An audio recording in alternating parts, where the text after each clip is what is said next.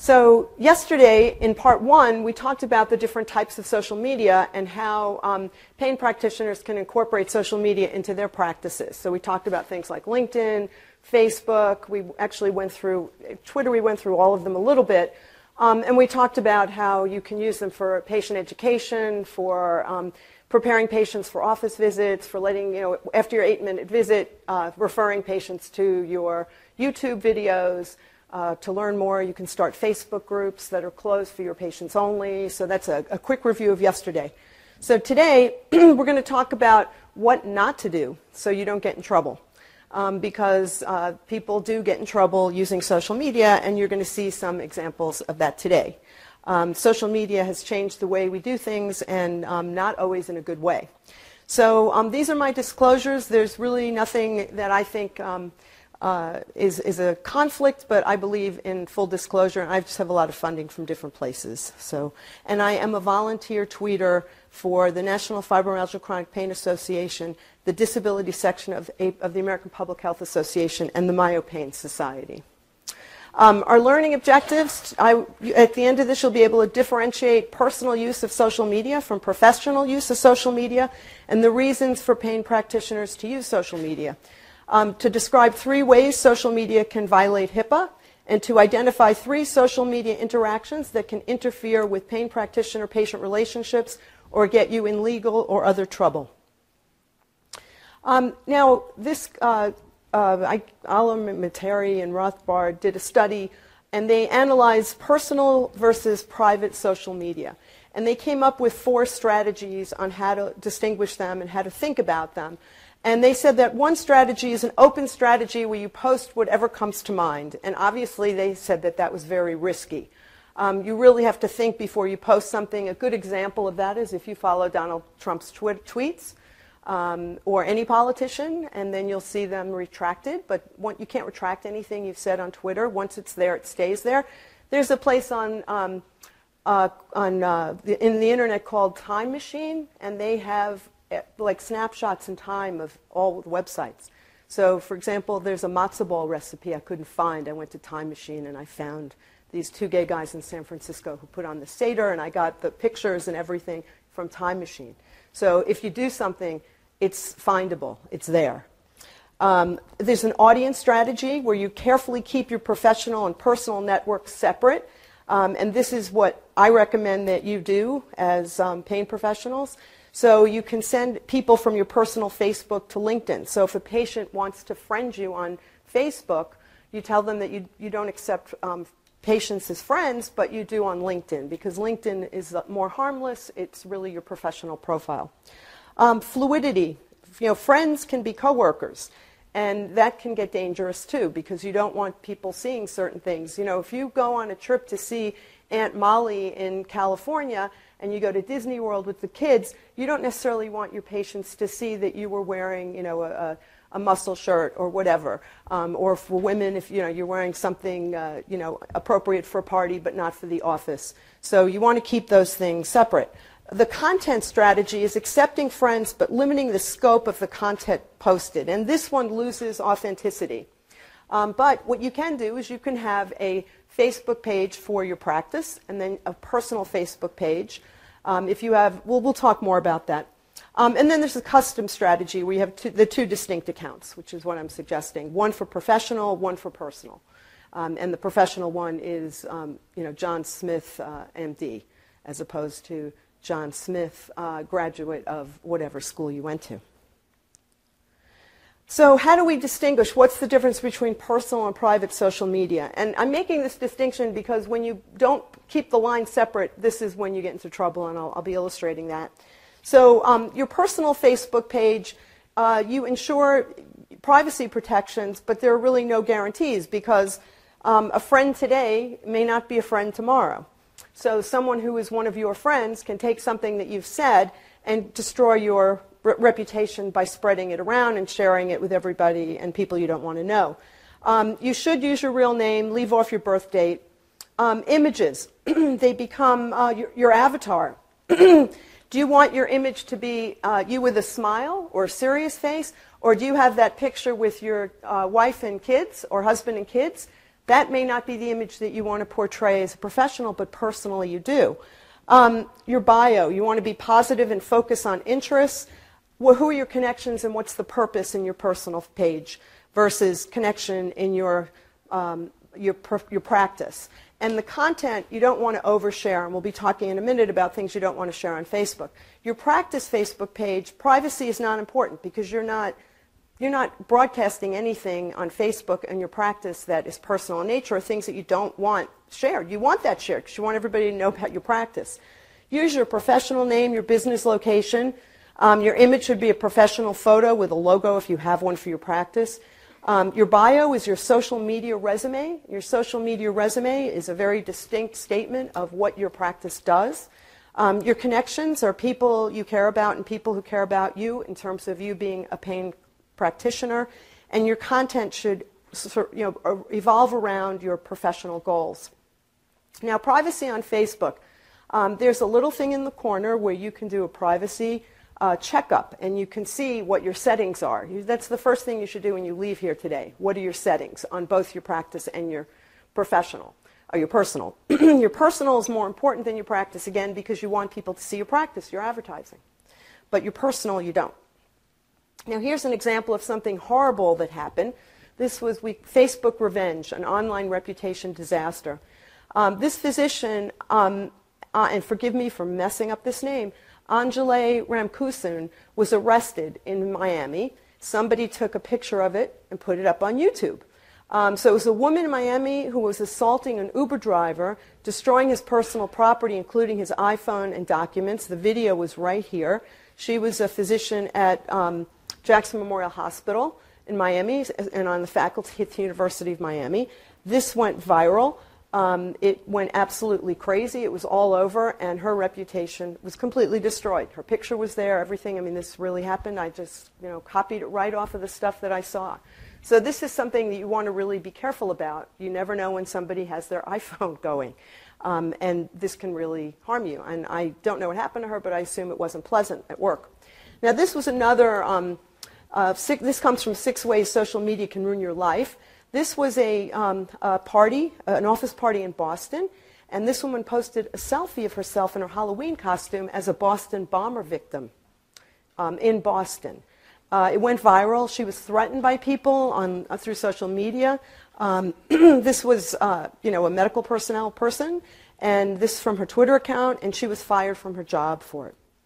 So you can see that you really need, you know, this was probably something that started out as a very innocent thing where, you know, everybody, a lot of people tweet their Halloween costumes. But, um, you know, you live in Boston, this is a very stupid costume. She didn't think. Um, and the ramifications were horrible. And having lost, I had a, um, a relative, a distant relative who died in the Boston bombing, I think it was incredibly poor taste. Okay, this is a very interesting one. This just happened in June. Um, this is from, it's from an Australian newspaper about a pharmacist in Belize who lost his job over anti-gay Facebook posts. So, um, you know, it's interesting. It happened in Belize. It gets into the Australian newspaper. And what he did, he, um, he lost his job. He posted a Facebook thing expressing support for the Orlando shooter.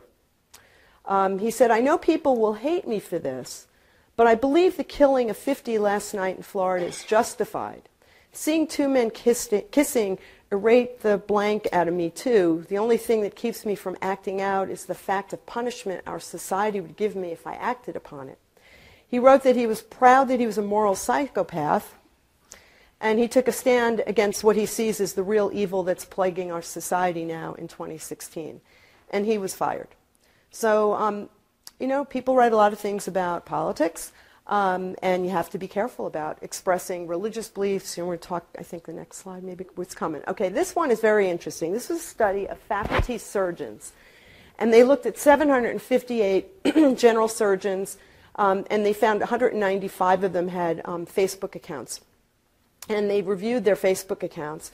They found that 84% change had no unprofessional conduct. 20, 20 or 10% had potentially professional you know, unprofessional conduct, and 10 had clearly unprofessional uh, conduct. And the clearly unprofessional behavior was found only in male surgeons, and it was more common in those practicing less than five years because they use social media more often. Um, alcohol and politics were the most commonly found variables in the potentially unprofessional group, and inappropriate language and sexually suggestive material were the most commonly found variables in the clearly unprofessional group. So, um, you know, you can see that you, you um, post something that you think is only going to your friends and that it's, uh, you know, something that's not um, a problem, you know, it's, it's, you know, not harmful, um, but that's not how it's interpreted because as a professional you're held to a certain standard of behavior. And when it falls below that, um, that gets to be problematic.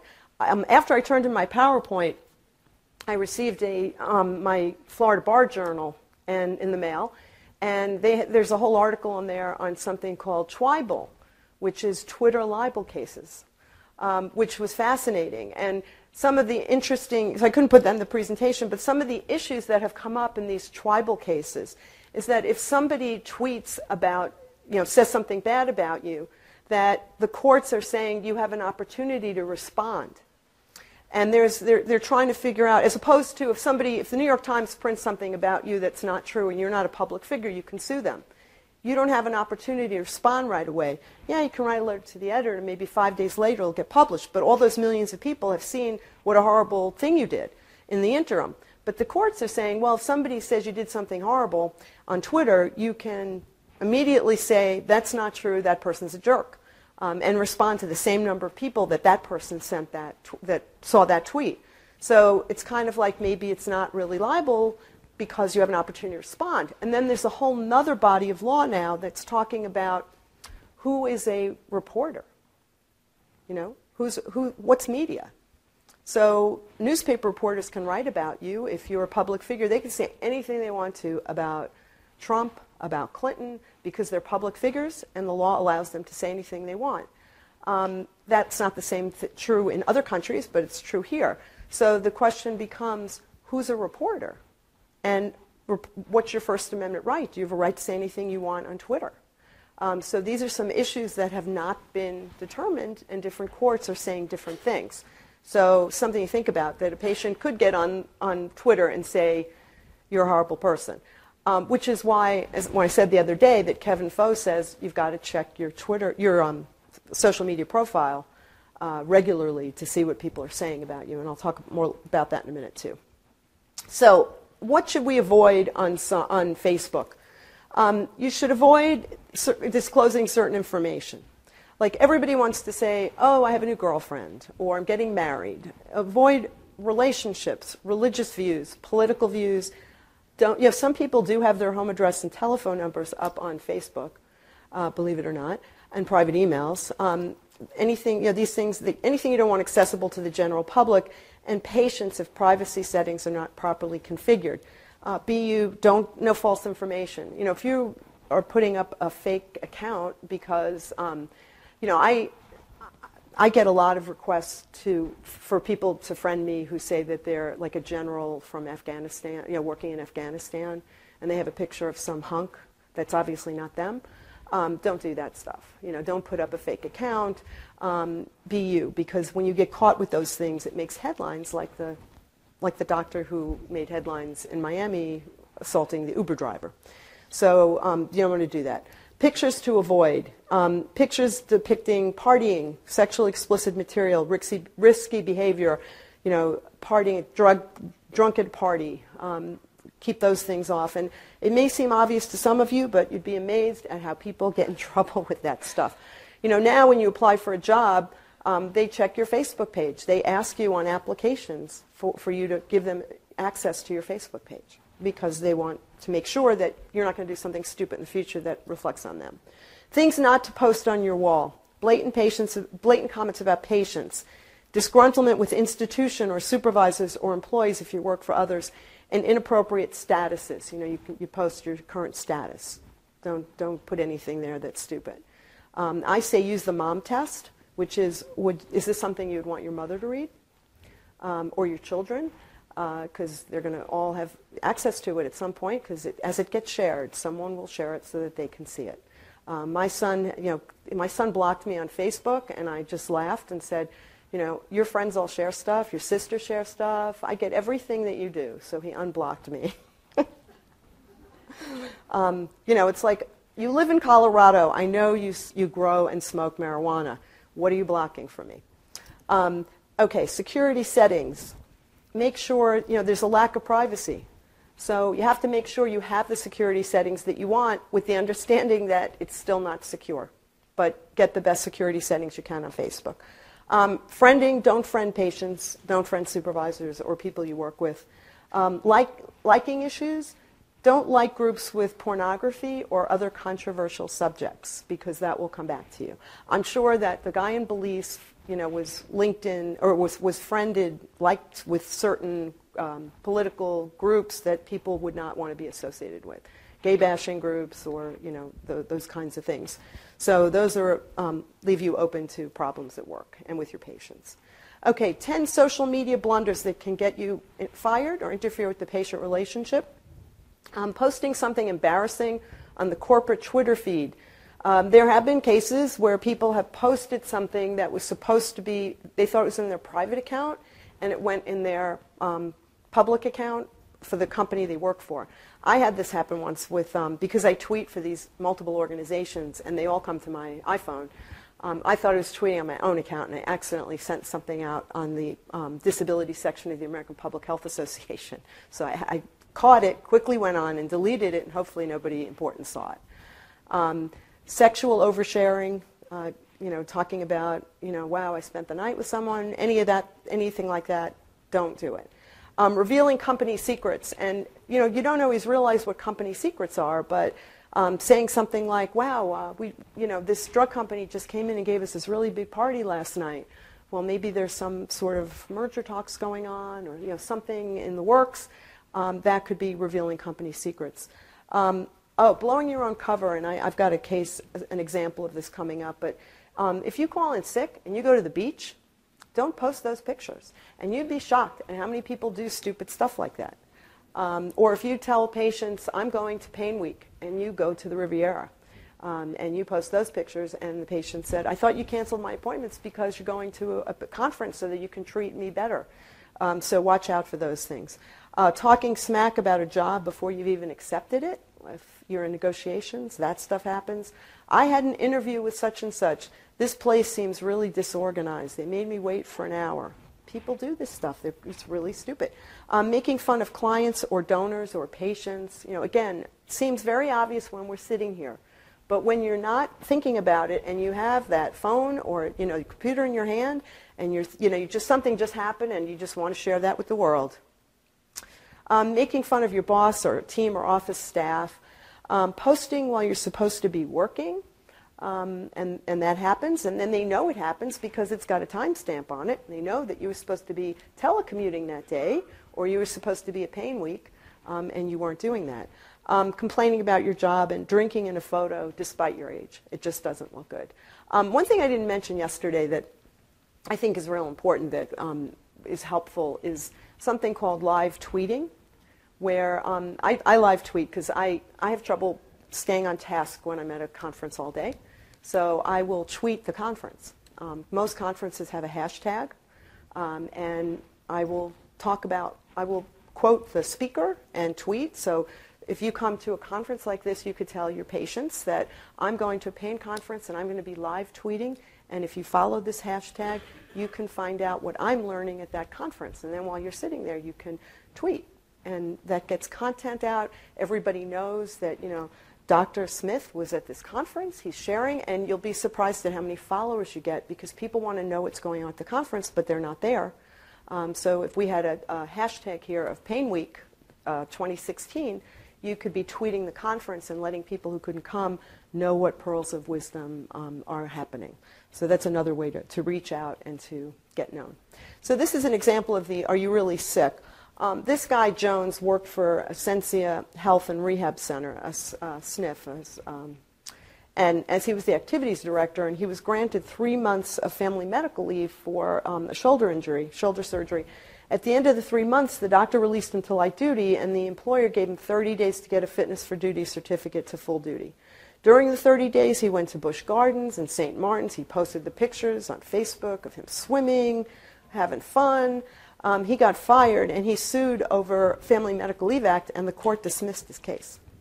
So um, You know, you really got to be, you know, think twice. It's nice to share, you know, your pictures with the family, but who else are you sharing them with?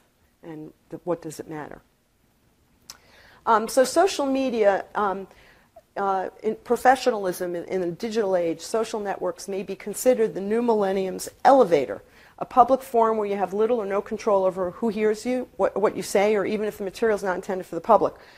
In all of our training, no matter what profession we're in, um, we were taught not to talk about patients in the elevator because people are listening, and especially with HIPAA, that's been reinforced. So Facebook, Twitter, it's the 21st century elevator, so you can't say anything about patients on Facebook. Um, now, five legal issues in social media. Privacy. There's no expectation of privacy on company servers um, with email or electronic equipment with texting. If there's a password to the website, it might be a privacy issue, but not if you post the video on YouTube.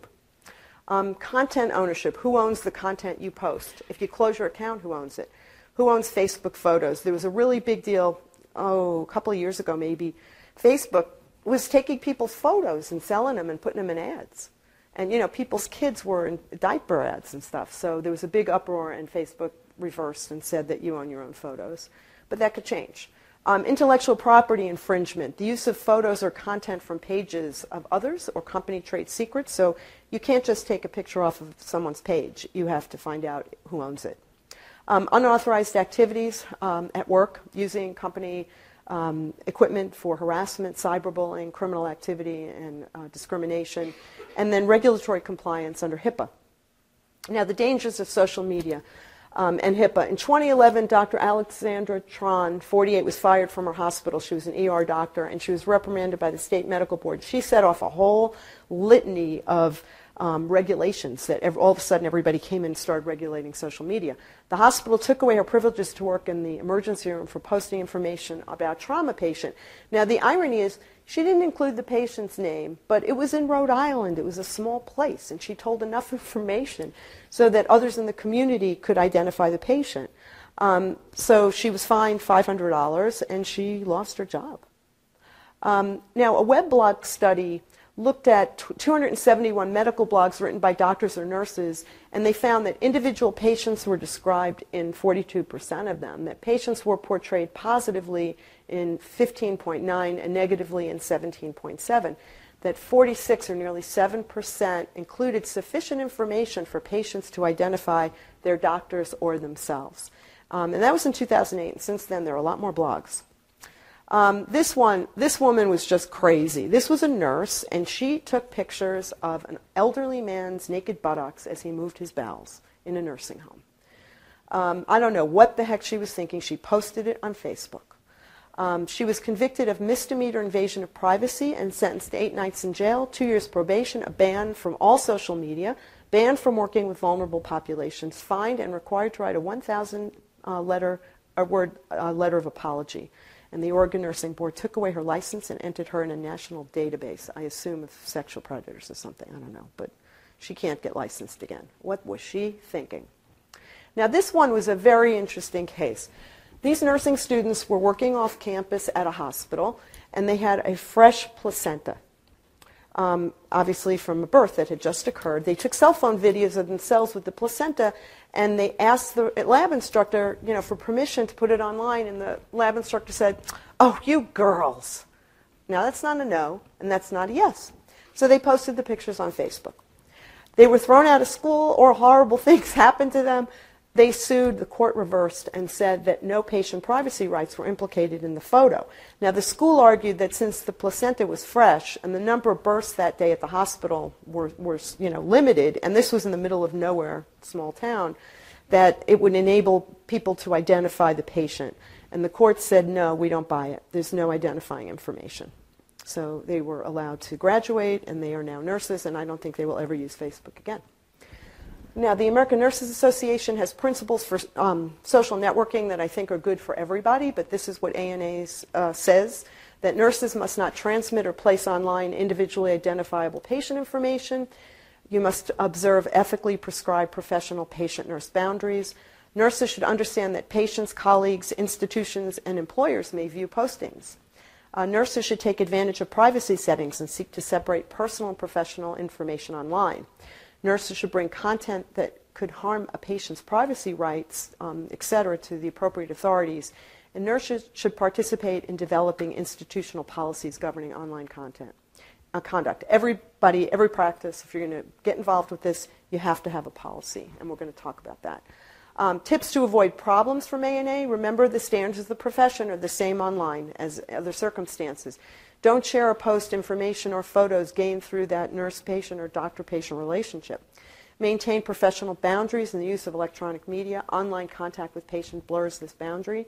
Do not make disparaging remarks about anybody, even if you don't identify them. Don't take photos on personal devices, including cell phones, and report breaches of confidentiality and privacy. Um, this is a, a, study of smartphone use, and they found that perfusionists admitted to using their cell phones during cardiopulmonary bypass procedures. To almost half of them sent text messages, 21% checked their email, 15% were surfing the net, and 3% were posting on social networking sites. I didn't think you bring an iPhone into the ER, but I guess in some places you can. Um, another one, this was a horrible case. This was uh, from an article called Order Interrupted by Text. The attending said they should stop the patient's warfarin to prepare the guy for surgery. The resident was entering the order into her smartphone, and as she was entering the order, she got a text message. So naturally, she stopped entering the order and she read the text message about the upcoming party, said she was attending, and kind of forgot about finishing the order. Um, the team moved on to the next problem. Um, the, the, guy ended up having to have uh, cardio, open heart surgery because of the bleeding, and it was a big mess. Um, now, this is another very interesting one. This doctor, um, Dr. Flea, he blogged anonymously as Dr. Flea. He blogged his own malpractice trial that involved the death of a child. If this guy isn't an idiot, I don't know who is. He blogged that he was coached by his attorney to answer questions so he would appear more appealing to the jury. And he was outed by the plaintiff's attorney in a Perry Mason moment on the stand when he said, Are you Dr. Flea? And he could only answer truthfully and sound like a really big moron. Yes, I'm Dr. Flea. Now, um, how do you write a medical blog and not get fired? Um, that's a, an actual title to an article written by Ves Dimov, a physician at Cleveland Clinic in South Florida. He recommends that you write as if your boss and patients will read your blog daily, and I add the mom test to that. That you inform your employer if the blog is work related and find out if your employer has social media policy and get permission from your employer to do this. Um, if you're self-employed, you're fine. You can use a disclaimer, like the opinions expressed herein are solely the opinions of the author, and the information is provided for educational purposes only and not intended as medical advice. Should you need medical advice, see your physician. You can get your blog accredited with the Health on the Net Foundation. And um, you will see the symbol on the bottom left on web pages, and those web pages have been um, certified and accredited, and they are um, sources of good information. You can tell that to your patients. If they see an HON on the bottom, you can assume that the information on that web page is reliable health information. And the slides, by the way, are, I think, somewhere you have access to all the slides too. Um, so, professional guidelines for social media check your code of ethics for boundaries. Because now, after that doctor in Rhode Island got, got busted, um, all of the medical societies came out, nursing, you know, everybody came out with guidelines for social media. Uh, check for social media guidelines. Like there's a nurse's guide to the use of social media from the National Council on State Boards of Nursing. The American Society of Health System Pharmacists has one. The Federation of State Medical Boards has the model guidelines for the appropriate use of social media and social networking in medical practice. And psychology is called Best Practices for an Online World. And the common theme in all of them is don't friend patients. These are some sample resources that are in the slides that you can see where you can find the four things I just mentioned. But if you Google social media ethics in your profession, um, you'll find it. Now, HIPAA lists 18 personal identifiers, including photos, neighborhoods, birth dates, and vehicle identifiers um, that you're not allowed to share. All are private. In a small town, these may identify someone. You know, there may only be one guy in uh, uh, um, Fitchburg Fitchburg's too big. Well, I lived in Wisconsin, but you know, little towns, maybe only one person has a Mercedes. So if you say a patient came in in his Mercedes today, that tells the whole town who that is. So um, you got to be careful with how you're identifying people. And even if a patient posts details about their medical condition, don't repost it. Don't regram it. Don't retweet it. Don't do anything. Um, think before you post, and remember that deleted posts still exist somewhere in cyberspace. Now, HIPAA considerations gossip about a patient on social media, even without a name, is a HIPAA breach. Um, never post pictures of patients or any personal protected health information without a written release. Um, office party pictures. Make sure there are no patients or patient pictures or files or computer screens open or anything that could give away um, patient information. And if you won't say it in the elevator, don't post it online. Uh, you can write about conditions, treatment options, research, or other topics in general terms, but don't give patient examples from your practice. No matter how you try and, and um, you know, put a veil on that patient and disguise that patient, there's going to be some information in that description that identifies that patient, that that patient knows that it was them. And if that's the case, you got a HIPAA breach. Don't do it. Um, if you want to talk about a Martian from outer space who came into your office in a spaceship and said that uh, he had pain in his tentacles, you can do that um, because you don't treat Martians with, from outer space, but, don't, but you do treat patients, so don't do it. Um, how do you avoid pitfalls on social media? Kind of um, put this all together. Use the privacy settings. Check them. Know how to set them set up a Google alert. Yesterday I talked about Google alerts for content, that you can go to this web address and you can put in um, certain keywords so that every day you get information coming to you with those keywords that you can use for content to tweet. You can also set that up to send you an alert for any time that your name is mentioned on the web um, or in social media. So you can set up an alert for your name, and that's a good idea to do. Decline patient friend requests um, don't put logos in posts. Um, never use your work email to sign into social media. So if you have a work email that is uh, Dr. Smith at Smith Jones PA, get a Gmail account. It's free, and use the Gmail account to sign into social media. Um, there's a lot of legal issues with that because if it has your, um, your work address, it's part of work. And if there are subpoenas, if you're sued, there are some things going on, you can separate and say, that's my personal account. That has nothing to do with my work. So that's one way of protecting you. It also helps people not to get an address you don't want. Uh, retrain employees who breach HIPAA. Make sure you have a social media policy. Now, this is the uh, Mayo. Anybody here from Mayo Clinic? Mayo Clinic has the greatest social media policy. It's 12 words. Don't lie, don't pry, don't cheat, can't delete. Don't steal, don't reveal. Great policy. Um, but you can find their policy, and, and, a really good resource is CDC has the social media tools, guides, and best practices. They have a recommendation there as well for a social media policy. And if you Google um, hospital social media policies, you'll find a plethora of them online, um, or uh, doctor practice social media policy. And I highly recommend them. But uh, yeah, you have to admit the Mayo Clinic one kind of sums it up very nicely. And so, to, in conclusion, to summarize, um, set up a personal and a private persona on all social media in which you um, participate. Uh, LinkedIn, you can probably keep it as one. Uh, check security settings so only your friends have access to your personal accounts and check weekly. Keep professional accounts professional. Um, you can allow patients to friend your practice account, but not your personal account. And you may want them to friend your practice account because you may have announcements on your practice account that says, you know, uh, the likes that say, um, you know, Dr. Smith is going to be doing a live Twitter chat today on low back pain. Or we have just uploaded a new um, uh, video to YouTube on low back pain or whatever that we, you know, we think everybody with a low back pain uh, diagnosis should watch this video. Uh, train employees. Um, um, oh, okay. You can allow patients to friend. Okay, so the train employees and um, receptionists too can also breach HIPAA and I've been involved in situations where receptionists were the ones that breached HIPAA because you have a famous patient and they're like, oh, we have a famous patient.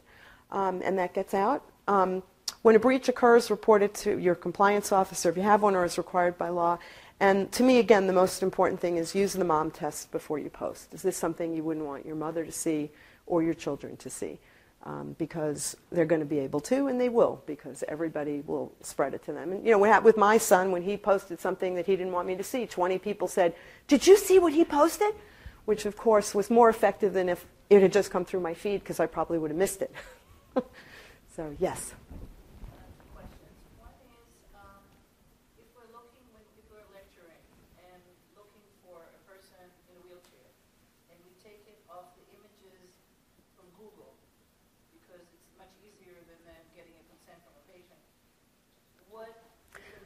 Okay, the question is if you take a picture off of um, the internet because you're lecturing, Im- images. You know, the thing is, if it's if it's educational, you can put a you know you can use it and put a reference to it. Um, as long you know, if you're not selling, it's not commercial. There's a little bit of um, you know use allowance for that.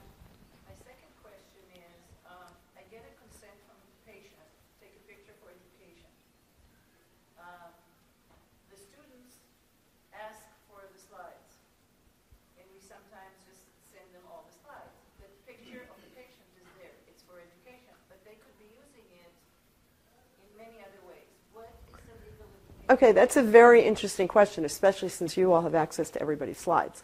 Um, the question was if you um, give a lecture and the students want a copy of your slides and you send it to them, but there's a picture of one of your patients in there who gave you permission to use it for educational purposes. But once it's out of your hands, the students could be using it for who knows what purposes. I think what I would do in a situation like that is I would put, if, if you know people are going to be asking for it, is I would put a disclaimer under it. Um, you know, this, this uh, picture, please do not use this picture. We were given, you know, the permission was given to use this in this presentation. You do not have permission to use it in any other format. Any other questions? Yes.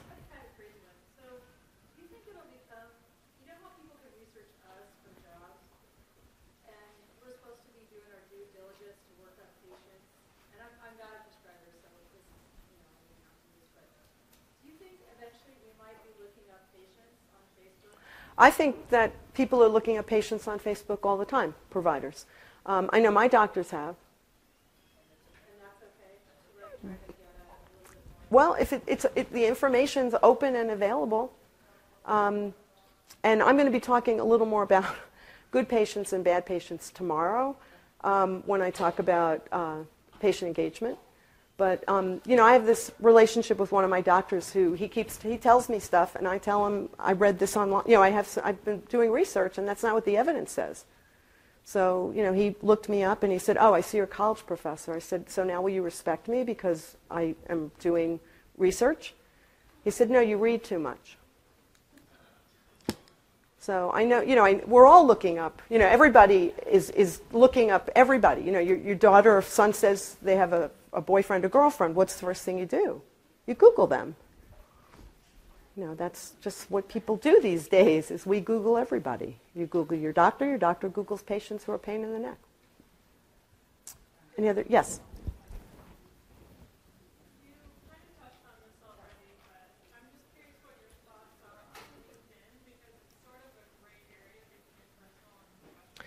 I think that LinkedIn is more professional. And I think that LinkedIn, that's why I, I recommend that you tell patients to friend you on LinkedIn. Because LinkedIn, there's not as much interaction. You control the interaction because you post things. So if you're on LinkedIn, you might post something about, um, I attended Pain Week and I saw, you know, Dr. So-and-so spoke about X, just to kind of put something up there. But a lot of people don't post anything on LinkedIn. They use it almost like for emails, used heavily for recruiting for jobs. That's the biggest thing LinkedIn is used for is recruiting for jobs. So I think it's it's relatively harmless. Yeah, on LinkedIn.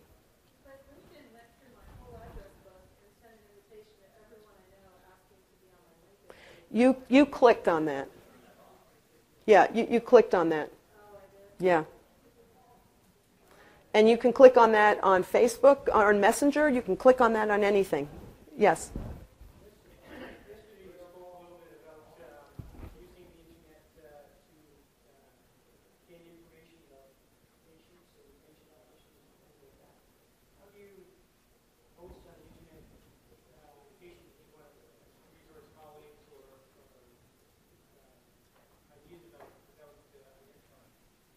I kind of, I didn't hear everything you said. Well, if you have a patient, you have an unusual sort of presentation, and you're looking for. Okay, you want input and feedback?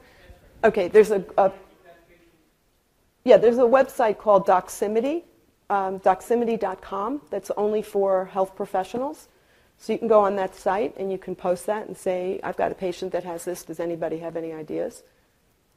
There's another site that patients can go on, and I can't remember the name of it. I'm on it um, uh, myself as a health detective, where patients can go on and put their history, and ask for health detectives to come in and help them figure out what they have. And I don't remember what that one's called. Yes?